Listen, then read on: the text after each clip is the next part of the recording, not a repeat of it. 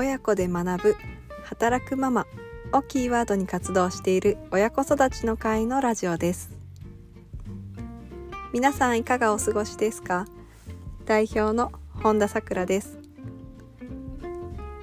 今日は1月に行った探して拾って作ってみよう海の宝箱。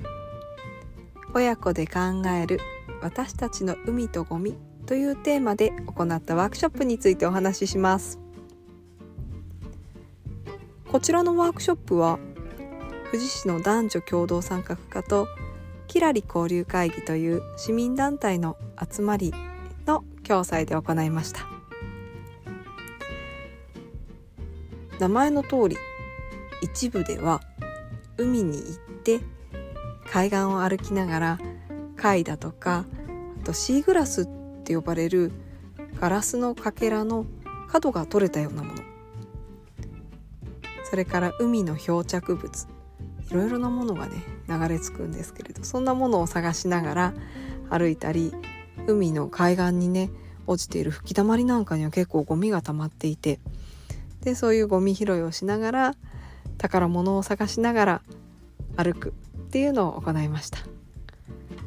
で2部ではその拾ったものを使って宝箱を作るっていうワークショップをやったんですけれどもこれ今回は海バイマーサさんというお隣の町に住んでいるとってもね素敵なアクセサリーだとかあとインテリアみたいな小物を海で海岸で拾ったものを使って作っているという方に来ていただいて波打ち際でこうどうやって貝を探したらいいのかなとか拾った貝をこれは何ていう貝だよなんて教えてもらったりしてえ2部ではその貝を使ってどういうふうにね宝箱を作るかっていうのを、えオンラインでこちらは配信しました。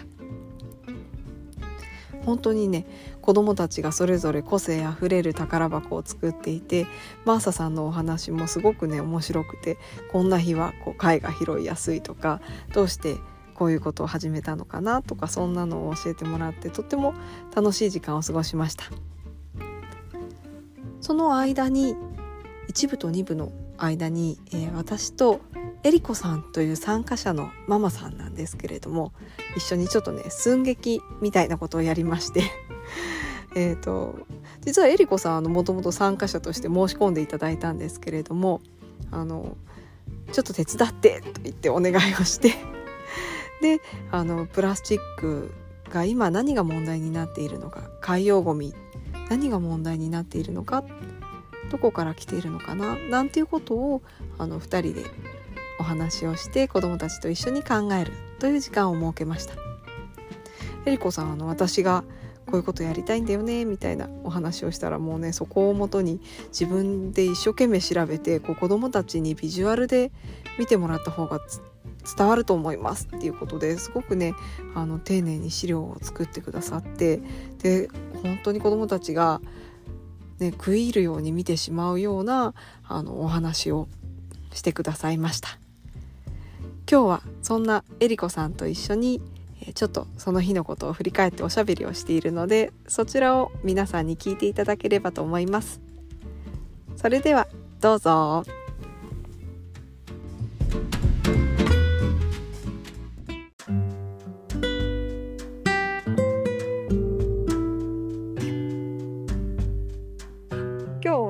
先日のワークショップでプラスチックについてのお話をしてくださったえりこさんに遊びに来てもらっています。えりこさん、こんにちは。はい、こんにちは。今日はよろしくお願いします。よろしくお願いします。じゃあ今日はえっ、ー、とですね、はい、えりこさんと私あの先日のワークショップでプラスチックのあのプラさんっていうこう漂着物のねなんかプラスチックの神様と あとえりこさんが子供に一緒にあのプラスチックって、まあ、どこから海に流れ着いたのかなとかあと、うん、プラスチックってどんないいとこがあって、えー、どんな風に使われてて逆に今どんなことが問題になっているのかなそして私たちはこれからどう付き合っていけばいいのかななんてお話を一緒にしたんですけれどそれを振り返りながら、えーいろいろあのおしゃべりをしてみたいなと思っています。よろしくお願いします。はい、お願いします。じゃあまず緊張しますね。あ、緊張し こんな形でさくらさんとお話しするなんてねえ、なです。でも面白いですね。こうやってなん面か。離れてても一緒にこううん収録ができたりとか、うん、なんか時代の流れを感じてます。びっくりびっくり。ありがとうございます。ちょっと犬が鳴いているこんなこともあります。家で録音しているので、はい、ワンちゃん飼ってるんですね。そうなんですよ。ちょっと声が聞こえたらすいません。大丈夫です。ははい。い。じゃあ、えっ、うんと最初にえりこさんにえっ、と自己紹介をお願いします。はい、えっ、と上尾恵里子と申します。と主人と小学2年生の娘と3人暮らしです。で香川生まれで香川育ちなんですけれども、5年前に主人の仕事の関係で富士市に越してまいりました。ありがとうございます。みんなね結構この富士市って転勤族とかそのね、うん、他の地域から来ましたっていう人多いですよね。そうですよね。さくらさんもそうですもんね。私は北海道です。北海道。ねえ、すごいなんかいろいろそれぞれのねこう地元とかを回ったら楽しそうですよね。いや絶対楽しい。ツアーしてもらいたいです。いいですねいいですねやりましょう。じゃあ早速なんですけどえりこさんは普段どんな風に働いてどんなお仕事をされてますか？はい、えっと、私は MC ナレーターとしてイベントや講演会展示会などのお仕事をさせてもらってるんですね。うーんなるほでオど。ファーをいただいたらお仕事をさせてもらうっていった感じで不定期で、まあ、時間もイベントによって様々で短時間だったり長時間だったり時には宿泊を伴ったりすることもあったりするのでまあとにかくえー。周りの人に支えてもらいながら続けさせてもらってるといった感じです。えー。面白い働き方ですよね。なんかあれですよね。月に何回とか決まってるわけでもなくてそうですね。ね。あの、うん。オファーがあったら何日かこう。行ったりとか。そうですね。そうだから長い時は1週間ぐらい、まあ5日ぐらいですかね。す家ごいを。開けたりすることもあって、本当に主人にはよくしてもらってるなって。そうですよね。だってね地元じゃないわけですからね。うんうんそうですね。うんそう身寄りがないので、ま あでも本当に身寄りがないおおかしいか。そうそう。でもなんかお友達家族だったり、はいはいあと。ファミリーサポートさんだったり、うん本当に協力してねえいただける方がたくさんいてありがたいですね。えーそのね働き方の話とかもうんまたちょっとゆっくりしたいんですけれども。あぜひぜ今ひ日ねうんねうんえりこさんは今回のそのワークショップの前もともと環境問題とか海のゴミとかそういう海洋プラとかに興味があったんですか、あえっ、とこれが正直数ヶ月前まではそんなに興味を持っていなかったと思います。うーん。うん。まあとは言っても、はい最近はメディアでも報道されることが多くなってきているんで、はい。そういった問題があるなということはもちろん知ってましたし、うんうん。なんとなくエコバッグを使わなきゃいけないなとか分別もちゃんとしなきゃいけないなっていう意識はありました。でも今思えばおそらく自分ごとには感じられてなかった。まあそうは言っても誰かがどうにかしてくれるんでしょうっていうぐらいの認識だったかなと思ってるんですようね。んそのなんか認識が変わったきっかけってなんかあるんですか、そうそれが昨年の年末にはい環境活動家の谷口隆久さんという方がいらっしゃって、はい。でこの方国連でもスピーチをされたような方なんですけれども、うんうん。この方の YouTube を見る機会がありましてね。でまあそこで今世界中でうん気候変動が原因で起こっているような事態だったりとか、うんあ今後何もしなければどんな未来が来ると言われているのかだったりうん。それがいつ来われ来ると言われているのかっていうことをデータを用いて詳しく説明してくださっている動画を見てあ私たち世代が何もしなければ、子どもたちの未来って大変な状況になってしまうんだと、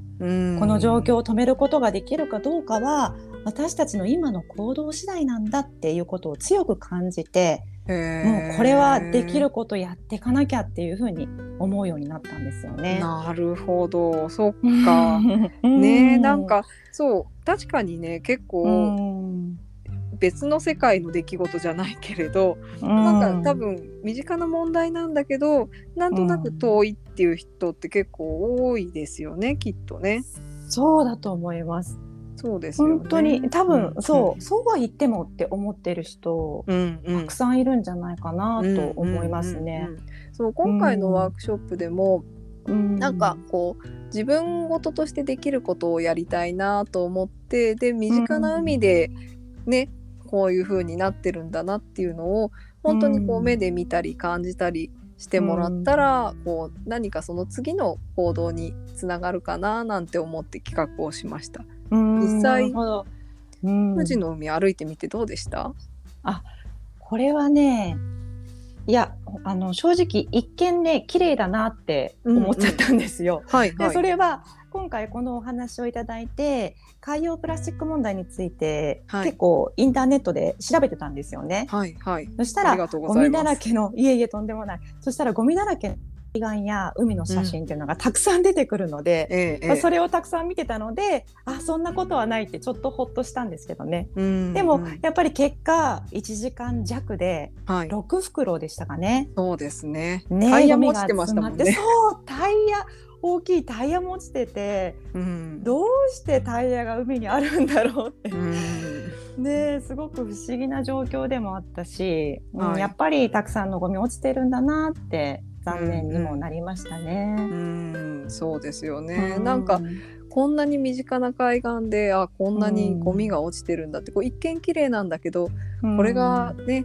集まるとすごい大変だよねっていう、まあ、もちろんその場所によっては結構富士の海でも、あのすごいこう吹きだまりみたいになっていて、すごくゴミの多いところなんかもあるので、とかあと季節とか台風の後とか。あそうですね。ねあるのでね、そっかそっか。でもじゃあ実際その子供さんと一緒に歩いてみて、うん、子供さんの反応はどうでした、うん、あもうねそれは楽しそうでしたね。私ももちろん楽しかったですけどね。やっぱ海岸を歩くっていうこと自体久しぶりだったので、うんうん、もう気持ちがいいなって感じましたしその中で貝殻を見つけられると本当に嬉しくて、うん、もっともっといろんな貝見つけたいなって思いましたね。ね。富士のあの海岸で貝殻が拾えるっていうのが結構私驚きだったんですよ。本当に本当に。あれもね、ね、小さい貝殻だからよく見て探そうと思わないと見つけられないですもんね。ねそうなんですよね。そうそう。だからねすごいいろいろな発見がありましたよね。うん、本当にいろんな発見がありました。ちゃんと生き物があの本当に住んでるね自然豊かな場所に私たちって暮らしてるんだなって改めて思いました。本当にね守らなければですね。うんねちなみに今回その、いろいろなお子さんに、えりこさんがこう調べてくれたこと中心にお話ししていただいたんですけれども、はい、どうでした？お子さんたちのこう反応とかやり取りを通してどんなことを感じましたか？あこれはね私本当に意外に子どもたちの方が環境問題についてよく知ってるんじゃないかなって感じたんですよね。うんうん、なるほど。そうもちろんねイベントの内容的に環境問題にも関心があるからこそ参加をされているっていう方も多いかもしれないんですけど、はいうんうん、まあそれそれでもこの話し合いの中で子どもたちから出てくる言葉にびっくりした。まあ、例えば海洋プラスチック問題っていう言葉が出てきたり、はいうん、あと今後どういうことをしていけるだろうっていう時にエコバッグを使うだったりマイボトルを使う、と 3R、うん、リデュースリユースリサイクルを考えるとか、うん、とにかくみんなに伝えるとか、そういう言葉が出てきたことに驚きました。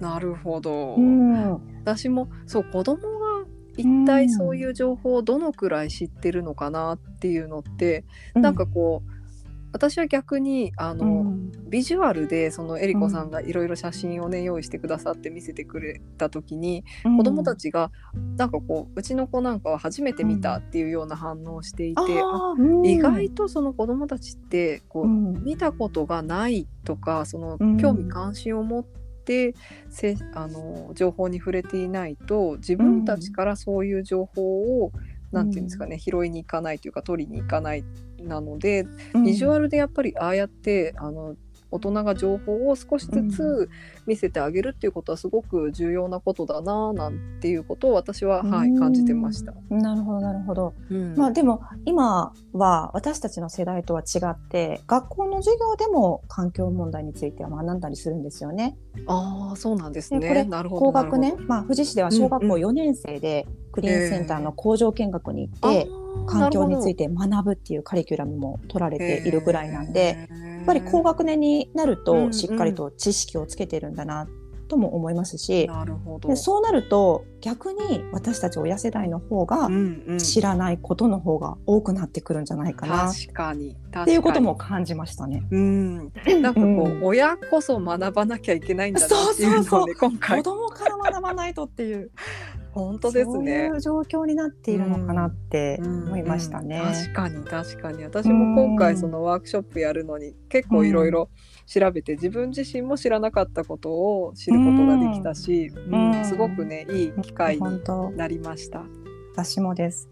でもまあ今回コロナのこともあってオンライン開催だったんではい。やっぱ小学校低学年とか未就学の子どもたちの反応が見えにくいところがあって、うんそうですそこがね理解できているかどうかわからないまま進めてしまったかなっていうのがうんうん私の反省点で、うんうん、でもなんかね、あのアンケートとかの感想を見ると、小さい、い子とかもやっぱり興味津々で見てましたっていう声があのああったので、うん。そうなんです多ね分。あのやっぱりビジュアルで見るっていうのはすごくインパクトが強かったんじゃないかなって思います。あ、そうか、よかったです。ありがとうございます。はありがとうございます。ち嬉なみになんか、うんえりこさんあの後また海に 行かれたと聞いたなんんですけど。ですよ。そう、あの本当に一週間後ですよ。あのこのイベントに参加していた別のお友達と一緒にはいはい。ビーチコーミング、クリーニングに行ってきたんですよね。で、これははい、親が言い出したことではなくって、子子供たちが言い出したことなんですよね。えー、子供が行きたいって言ったんですか？そう、楽しかったからまた行きたいっていう言葉が出てきたんですよ。へえそう。それなんか嬉しいですね。いやー嬉しい。本当にびっくりですけどね。あすごいなと思って。やっぱゴミ拾いっていう言葉だけで聞くと楽しい、いってことには直接的にはつながりにくいけれどもはい。こうやって視点を変えることで楽しみながら地球環境を考える。でその行動を続けられるんだって感じました。なるほど。ありがとうございます、なんかいやいや。アンケートでもねそうゴミ拾いが楽しかったからまた行きたいっていうお子さんがねいたんですよ他にも。そうなんだ。でねなんかインスタとかを見ているとそのうん。ワークショップに参加してくださった方が、うん。こう次の週とか翌々週とかに家族で海に行きましたみたいなのをアップしたりしていて、すごい。ね、なんかちょっと、うん、良かったなって思ってます。いやーだいぶ良かった本当にすごいですね だからもうね本当に自分たちで楽しく活動して、うん周りも巻き込んで、うんどんどんこの輪を広げていければいいなって感じましたね。そうですね。うんうん。うなんかやっぱりゴミミ拾いに海に行こうっていうのって行ったことがないと結構こう「えいや」ってこうねなんかこう勇気 いやがいるというかなんかこうどどこに行ったらいいのかもわからないし、うん、車どこに止めようとかいろいろ考えちゃうけど当うんやってみたらあなんかそっかできそう私にもみたいな。うんうん本当に 手軽にできることだと思います。うんうんうん、そうですね。なんかこの他にもそうですね、うんうんなんかつなげてやっていきたいですね。ウォークラリーのゴミ拾いとかね。うんうん。楽しいことと一緒にやると。そうそうそうそう。ね親自身もそうだし子供もなんかゴミ拾い楽しいっていうねうん、印象になると思うのでそんな感じでこの輪を広げていけたらいいですね。はい。本当に広げていきましょう。また行きましょう海。ぜひぜひ一緒に行きましょう。そして何かいい案あればまたさくらさんにも提案させてもらえればと思います ありがとうございます。よろしくお願いします。よろしくお願いします。はい。今日はゴミ拾いをなんかねこれから一緒にやっていけそうな 感じがしました。はいえりこさん、今日は忙しい中ありがとうございます。いえいえ、とんでもないです。さくらさんも改めて本当にお忙しい中、こんなイベント企画していただいてありがとうございました。皆さん代表して、はい、お礼を申し上げます。ありがとうございます。はい。はい。じゃあまたなんか楽しいこと一緒にやりましょう。はい、はい、やっていきましょう。今回ご招待ありがとうございます。ありがとうございました。はい。ではまた。はい。はい。切ります。はい。